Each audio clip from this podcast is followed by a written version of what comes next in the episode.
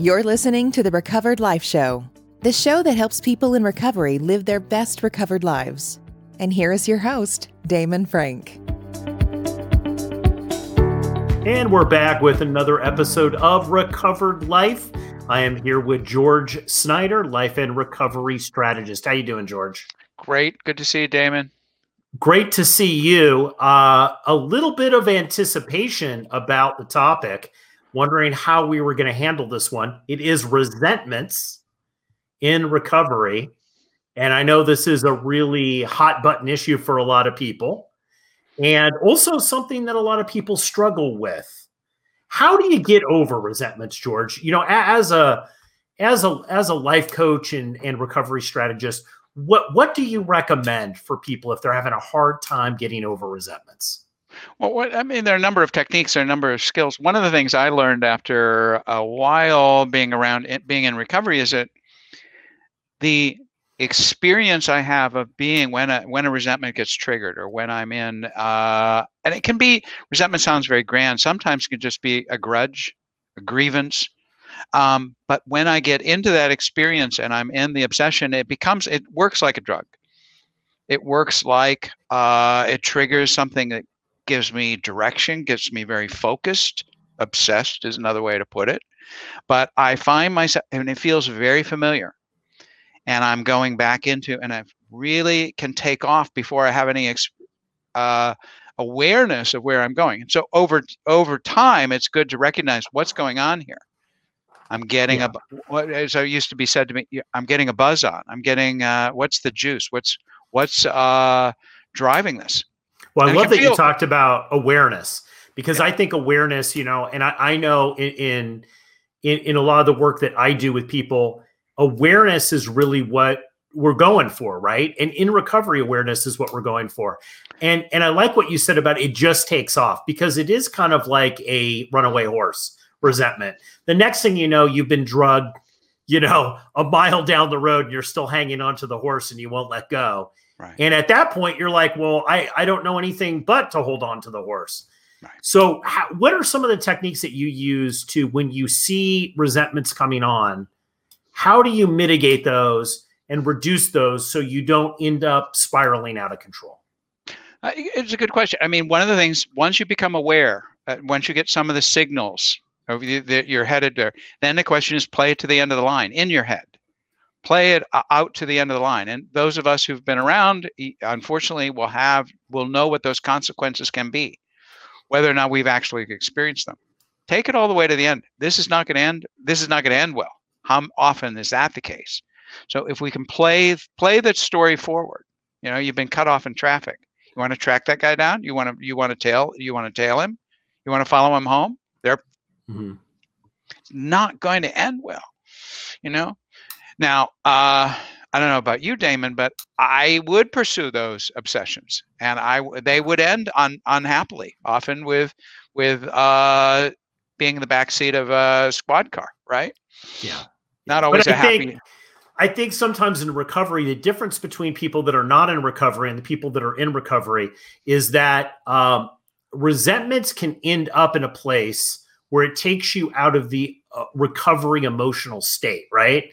And it takes you to a place where I think that you're more vulnerable to be able to uh, use drugs, drink, act out, what, whatever, whatever that might be, right? And I think when you talked about self awareness, this is this is key um, to to kind of understand, you know, that you're actually resentful because a lot of people, like I found that I have worked with a lot of people, and they're super resentful but they hmm. have no awareness that they are even resentful. Uh, right. They just think that that's their normal state. And Damon, too, it's a, that question early on when I was asked, "Do you want to be right or happy?" I was like, "Are you kidding? Is that a trick question?" You know, I want both, but I want to be right. And so much of my anger, my resentments, my grievances have to do with a sense of feeling dishonored. Do you know what I mean?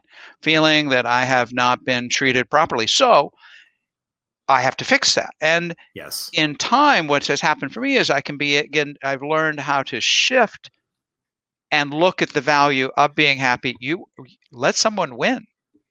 Yeah. And that was a that was completely new. That was a completely new way of looking at it. Let let them win. Let them be right. What? Yeah.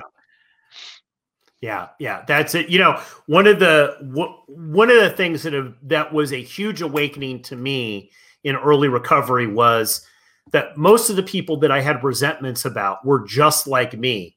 Matter of fact, many of the people, many of the people that I had the biggest resent, resentments against had character traits or defects that were very similar to my own. And that's what actually triggered me on that. That made me very aware of them because I was struggling them with them too. And the self awareness that, hey, you know what? People are just probably trying to do the best that they can. And even if they're not, there has been times in my life where I haven't done the best that I could or acted the best that I could. So, and I need to be aware of that and compassionate enough to be able to see that, to be able to say, oh, I've acted like that before. I, have been the person in traffic that hasn't let people in or hasn't, right? I, I've been that person. Right.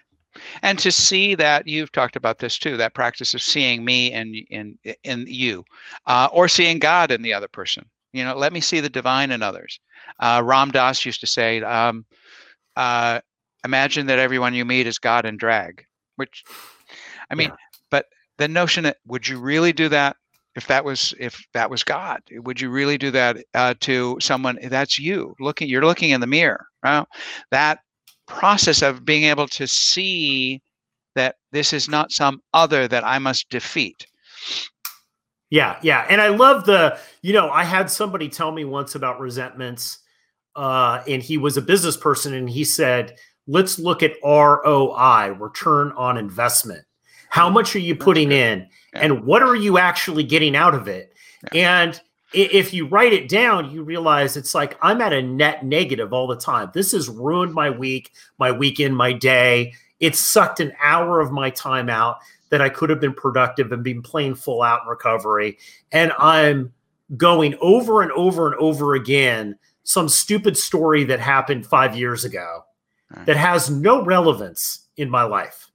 Right and that's Damon to me that's part of it playing out the consequences always uh, uh, also yeah. unlearning so much in, as as an adult is about unlearning lessons we were given as children yes don't be you got to be right you got to be you know you got to win you got to be the one that's wow sometimes it's okay to you know one of my favorite phrases i was given uh, was you may be right. How about that? You may be right. Now it sort of means i don't want to talk about it anymore. I want to argue with you right? But it also means yeah go ahead. You you you win. Stop the dancing. The only way to do that, that when i get into that uh, that triggered state uh, i got to get even i got to get i got to get them what they did to me. There's no way to end that dancing unless someone stops dancing yeah. So stop dancing. Exactly. Exactly. Well i know online we put out a poll asking people if they suffered from resentments daily. And I think you have to, we're going to tell people here, you have to go online to actually see the responses because we've got a great conversation going on this and a lot of great helpful tips about people that are struggling with resentments that have been struggling with resentments for years. You know, I I I personally know people who have been sober and in the recovered life uh, realm for decades, and still it's a daily practice for them letting go of resentments and it can be low gr- eh, grade, uh, Damon. It can just be that kind of that chip on your shoulder. Just, dude, you know, it, it, so much of this is history. So much yeah. of this is history. It's not even about the present moment. Be aware, be present. Has nothing to do with the, the, what's happening right this minute. It's triggered something that happened in the past. Let it go. Absolutely right. Well, words to live by here, George. Thank you so much for the advice. Thank you. And you know, you can always reach out to George on recoveredlife.us. If you're not a member, you can do so for free today. All you have to do is go to recoveredlife.us and sign up, and we can continue the conversation there. We'd love to. Thanks, Damon. Great episode, George. Thank you very much.